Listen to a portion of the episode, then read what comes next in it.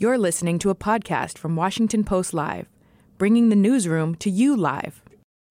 Good morning and welcome to Washington Post Live. I'm Michael Duffy, opinions editor at large. Our guest this morning is a former Republican congressman from Georgia and the former Speaker of the House of Representatives from 1995 to 1999, Newt Gingrich. Welcome back to Washington Post Live, Mr. Speaker. Good to be with you, Michael. I want to start with the news this morning, if we can. Uh, there have been mass shootings in three different places, four really, in the last three or four days in LA at a dance studio, uh, two in San Mateo, California at uh, farms, and uh, of course, one in Des Moines at a youth center. Uh, what can be done about this problem? Well, look, I think we have to confront the reality that we have a combined mental health and drug addiction problem, and that a great deal of what's going on is a profound change in the way people relate to each other. Um, we just saw this morning on Fox and Friends a weatherman who had been beaten up in the subway trying to protect an elderly person who was being attacked. Uh, the fact is, whether whether it is the strength of the new marijuana, whether it is the rise of fentanyl and other kind of drugs, the level of hostility and anger uh, that's out there is extraordinary, uh, and it manifests itself in violence in ways that are horrifying. So I think uh, personally that we're going to have to come to grips with the degree to which we have tolerated uh, destructive, deviant behavior uh, in ways that threaten the very fabric of our country and threaten the lives of every single American. So, does that have anything to do, in your view, with gun laws? No, it doesn't. In fact, if you look at the states where these things are happening, they all have very strict gun laws. New York has a strict gun law. Chicago has a strict gun law. California has a strict gun law. Uh, the fact is that there are much, and, and, a lot of the states that have concealed carry or open carry have a lot less violence uh, because people understand that there are folks around them who will not tolerate it. So uh, I think I think focusing on the gun is to misunderstand what the core problem is. The core problem is a combination of mental illness, uh, drug addiction, uh, and the fact that we keep putting violent people back on the street. Uh, I think the teenagers in New York who were beating up the weatherman on the subway had all just gotten out of jail once again because of New York's no bail provision. So you know, if you lock up people who are determined to be evil and people who are determined to be destructive, you have a lot fewer people on the street who are evil and destructive. Let's talk now about the debt ceiling. Uh, the U.S. is close to surpassing its legal debt limit. Uh, House Republicans have taken the position that uh, they want to see cuts in the budgets before uh, agreeing to uh, increase in the debt limit. That's a strategy I believe you've endorsed. Uh, can you talk to us a bit about what cuts you would advocate in such a scenario? Well, let's just start with not spending the $150 billion in unobligated COVID emergency funds that's just sitting out there in the bureaucracy. That that isn't even. There's another 500 billion that's obligated but not spent. But just start with the not the unobligated 150 billion. Remember, if you think in terms of a 10-year budget, which is what the conservatives have called for, balance the budget by 2033. You save about in interest payments about 16% of every dollar that you don't spend this year. So 150 billion that is sequestered that's already been sitting there in the bank available to be sequestered, that turns out to be 174 billion dollars less that we owe in 2033. So I'd start with a series of things like that. Personally, I think we ought to go back to an American energy independence policy that would generate several billion dollars of additional revenue without taxes. Uh, I would also advocate going back to the 1996 welfare reform bill. If you're able bodied, you ought to be working if you're going to get any money from the federal government. But you look at what that did in the late 90s, it put children at the largest single increase of children leaving poverty because their parents got a job. It also saved an enormous amount of money people went from taking tax dollars to paying taxes because they were working. Uh, I could go through 10 or 12 or 13 items. Remember, we did balance the budget for four straight years, the only time in your lifetime that was done. And we were actually on track when I left office to pay off the federal debt by 2009. And Alan Greenspan, the chairman of the Federal Reserve, had a study group working on how you would manage the currency if you had no debt. Uh, so I think it's possible to get to a balanced budget by by 19, 2033. Uh, and I think you could start this year with a series of agreements. I mean, why would Biden oppose sequestering $150 billion that's currently unobligated? That's a pretty easy way to start reducing spending uh, without anybody feeling any pain at all. You know, uh, since 1960, I think the Congress has uh, raised the debt limit some 75 or 80 times. Uh, you had to do it a couple of times yourself, uh, and I'm sure you voted for it more than that or against it. Is there a better way to do this as a country? Should we go through this dance year after year after year? We should go through it because this was a point of leverage which we used with Bill Clinton. I mean, he ultimately agreed uh, to go to a balanced budget in seven years, scored by the Congressional Budget Office, um, because we were so tough. And you may remember we closed the government twice. Everybody in the news media said that was terrible, it was a huge mistake. The fact is, the first reelected House Republican majority since 1928, the first majority in 68 years, came after we closed the government because people realized we were serious. Well, there's a new Scott uh, Rasmussen poll out that something like 58% of the country says do not raise the debt ceiling without spending cuts. Uh, and that's because people get it. Uh, and I would say that uh, my position is, and I hope the House Republican position is, we want to pass a debt ceiling, but we want to pass a responsible debt ceiling. And that means a debt ceiling that starts moving us on track to a balanced budget. Now, uh, Biden may be for an irresponsible debt ceiling, but remember, in 2011, as vice president, he sat in negotiations and he negotiated a debt ceiling that had significant spending changes. So he can't say it's never been done because he personally did it. Uh, how do you think this is going to play out and over what time period? Oh, I think that uh, Speaker McCarthy is going to win. I think it's very significant that Senator Joe Manchin has called Speaker McCarthy and said, You're right. Can we get together? I think you're going to see some other centrist senators starting to say, Look, we got to do something. I mean, you, you, when you look at the spending cycle that Biden and the left wing has us on, it's clearly unsustainable. Uh, and it's clearly going to ultimately cost our children and grandchildren a huge amount. At the rate we're going right now, we'll end up spending more just to pay interest on the debt than we'll pay for national defense. Now, that is an That's... irrational position for a country to let uh itself get into. And if a family did that, you'd tell them they need counseling pretty badly. Let's talk about spending in Ukraine. The spe- new speaker, Kevin McCarthy, has said that he would not give the Biden administration a blank check on Ukraine. What does that mean, and uh, what is the posi- what is your position on whether to f- continue to fund Ukraine at the levels that have been uh, occurring, particularly with respect to weapons? Look, I think first of all, it's totally reasonable and legitimate for the American people to want to know that their money is spent well, that it's not corrupt, uh, that it's actually getting a job done. And in that sense, what uh, Speaker McCarthy said is totally reasonable if we're going to send billions of dollars somewhere, shouldn't we find out whether or not it's actually working and whether or not it's actually doing good? Second, I think it's tragic the way the Americans and the Western Europeans have dribbled out aid to the Ukrainians, allowing Ukrainians to die while we mess around. You know, this whole thing with the German Leopard 2 tank. Uh, from my perspective, if we had to send, you know, if we had to, to buy from the Egyptians, who have probably the largest collection of M1 tanks in the world, uh, if we had to ship American M1 tanks, which are extraordinary weapons, uh, to Ukraine, do it. Do whatever it takes to allow the Ukrainians to win.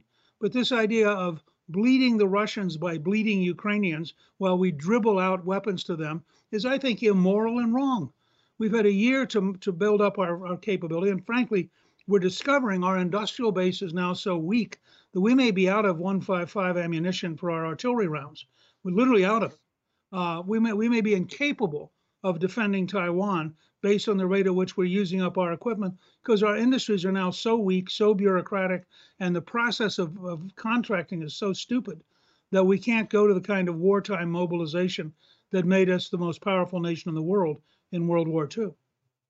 So you'd advocate sending tanks, uh, the M1s, immediately? I, I, would advocate getting everything to them as fast as possible, getting them trained as rapidly as possible, and giving them the ability to defeat the Russian army and to drive it out of Ukraine. Uh, I think that to dribble this out, and people die every day while the politicians and diplomats meet in fancy hotels to talk about whether or not they're ever going to do anything. I think it's immoral and tragic.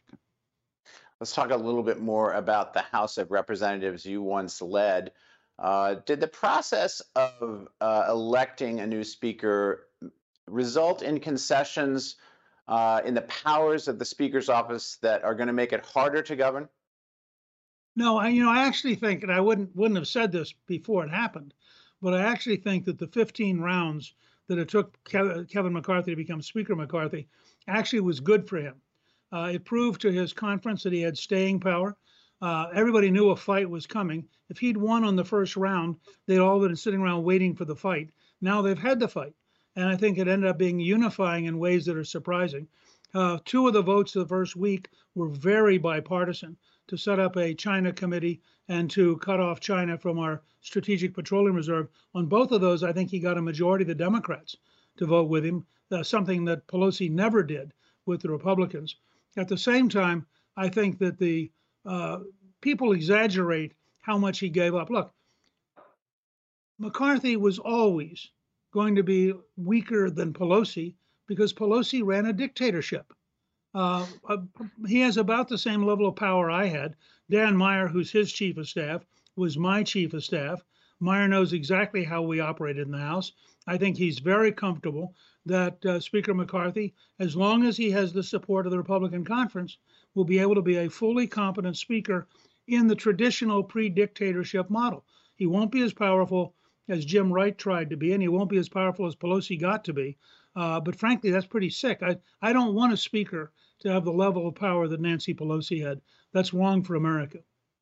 You, uh, one of the things that he had to agree to to become speaker, at least it was part of the deal he made, was to go to uh, a more commonly used thing called an open rule, which allows for other members to bring amendments to the floor.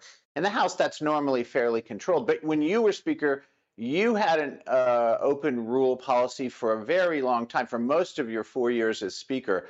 Uh, talk to us about why that uh, both works and can and can run into trouble. Well, I mean, first of all, you run into a little bit of trouble because the other party does everything they can to find clever amendments and to try to embarrass you. So you got to be prepared to dominate. You know, you've got to be prepared to defeat them in debate and to dominate the floor. Uh, but I'm very proud of the fact that if you look at the last 20 or 30 years, the most open Congresses were the two that I was Speaker of. And we did it in part because I, I really believe every individual member, all 435, are duly elected by their voters, and they deserve to be heard, and they deserve to have an opportunity to be part of the process. Uh, and I'm glad that that uh, Speaker McCarthy is doing this, and I think, frankly, it's the right thing for America. So uh, I, I don't see that as a problem. And now that means it's harder to manage. The committee chairmen don't like it because they like to write the bill in the committee, ram, rum it through the House, not have to deal with all these other members but excuse me for a second. But the fact is, um, it's good for the country, and it just makes life a little bit harder for the leadership. Well, you know, if you're not willing to do the job, don't apply. Speaking of leadership challenges, uh, the House has expelled only two members uh, in the last 40 years, and it may not be more than two or three more in the last 150 years. Uh, how do you think the George Santos saga uh, will end? Well, I think that we should hold George Santos to the same level of honesty as Joe Biden. What does that mean for the speaker? Well, if I were the speaker, that's what I'd say. Uh, give me a list of the 700 or 800 times Joe Biden has lied. Now let's look at the number of times Santos has lied. If Biden agrees to, to resign because he's a liar, then we'll talk to Santos. But if Biden gets like... to stay as president despite lying all the time, why is Santos a special case? And for that matter, look at Adam Schiff. Adam Schiff lied to the country knowingly as chairman of the Intelligence Committee, lied about Trump, lied about the Russian dossier, lied again and again and again. Now, why is there a different standard for Santos than there is for Schiff? I mean, I, I, as a Republican, I get a little tired of the news media siding with whatever left wing kook comes along, including the current president, uh, hiding uh, Hunter Biden's various and sundry lies and foreign dealings uh, and then telling and, and hiding Joe Biden's secret documents, which were found before the election and then covered up. Uh, so I'm I'm very uh, not I'm unwilling to deal with Santos as an isolated case. You get Biden to agree how often he lies, we'll look at Santos. But if I would say to the House Republicans, do not get sucked into this dual game where you have a president who's a liar, you have a chairman of the House Intelligence Committee who's a liar, but you're freshman candidate, boy, that's really a serious problem. Okay, I just want to make sure. Do you really mean to e- equate the lies of George Santos with um, Adam Schiff? With who? With Adam Schiff? Schiff. Yeah. Yeah, Adam Adam Schiff, knowingly as chairman of the, of the Intelligence Committee, knowingly lied to the American people again and again and again about the president of the United States. Now, why isn't that an expellable offense? If we're going to go to that kind, I'm not for expelling him. I think what uh, Chairman, uh, what what Speaker McCarthy is doing is right. Just kick him off the Intelligence Committee. But I think that what I think Schiff what Schiff did was despicable, uh, was, was a betrayal of his oath of office uh, and was a, dishonored the entire system. And I think, frankly, with with Biden, uh, the amount we're going to find out, you know, you still don't know who's financing the Biden Center at the University of Delaware. You still don't know what the University of Pennsylvania did with over $50 million in Chinese communist money while Biden had a center at the University of Pennsylvania. Uh, so to tell me that somehow uh, this freshman is a real problem, but the President of the United States and his son dealing with Russia, China, Ukraine, uh, the President of the United States lying about what he's doing, uh, that's not really a problem. About a month ago, uh, I believe you described the president as uh, almost inevitably the second term candidate for the Democrats. Uh, you still think that? Sure. I think when you have several trillion dollars to spend and you have an enormous federal bureaucracy and you have thousands of uh, lobbyists who want, want your favor and you have many wealthy people who want to, to be invited to the White House, you look, I mean, Jerry Ford beat Ronald Reagan for the nomination. Uh, Jimmy Carter beat um, Teddy Kennedy for the nomination. Incumbent presidents are tough. Uh, and I think that the idea that somebody's going to come, I mean, who's going to come out of the woodwork, raise the money, and run against Joe Biden if he wants to run again? Unless, of course, uh, what we learn about the, the, the documents that are secret, what we learn about the University of Pennsylvania, what we learn about the University of Delaware, what we finally learn about Hunter Biden's various illegal activities if all of that comes together and crushes him, uh, then he won't be able to run. But if he can run, uh, he will be the Democratic nominee. If if he, uh, Biden uh, turns out to be as vulnerable as you suggest he may be, um, who, in your view, in your party, is the best to take him on? Well, I think the person most likely to take him on is Donald J. Trump. Uh, if you look at Trump, uh, he went up 15 points in favorability in the last month. when President Trump is disciplined and focused. He is one of the most formidable politicians in American history. When he's undisciplined and says things that are that are frankly goofy, uh, he undermines himself. But any anybody who came out of nowhere beat 16 other candidates, some of them very formidable: Jeb Bush, John Kasich, Ted Cruz, uh, Lindsey Graham. I mean, these were not trivial people.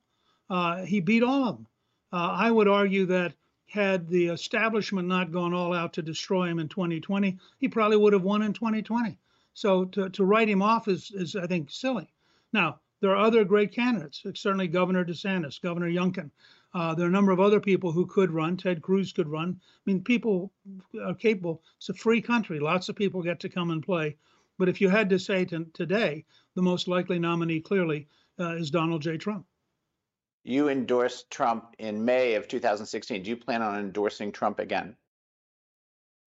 I, I look. I am very close to President Trump. Uh, Calista is very close to him. Uh, we've been friends for many, many years.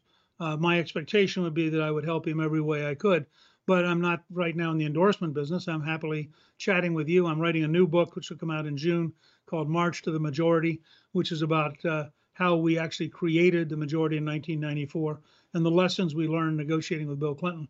Uh, so, you know, that, that's a good ways off, but I certainly talk with the president regularly, advise his team regularly, and I think he's very formidable. And I think if you look at the the, the kind of uh, situation we were in economically and in other ways prior to his leaving office, and you look at the mess we're in now, you can make a pretty good case uh, that a second Trump presidency would be a lot better than a second Biden presidency.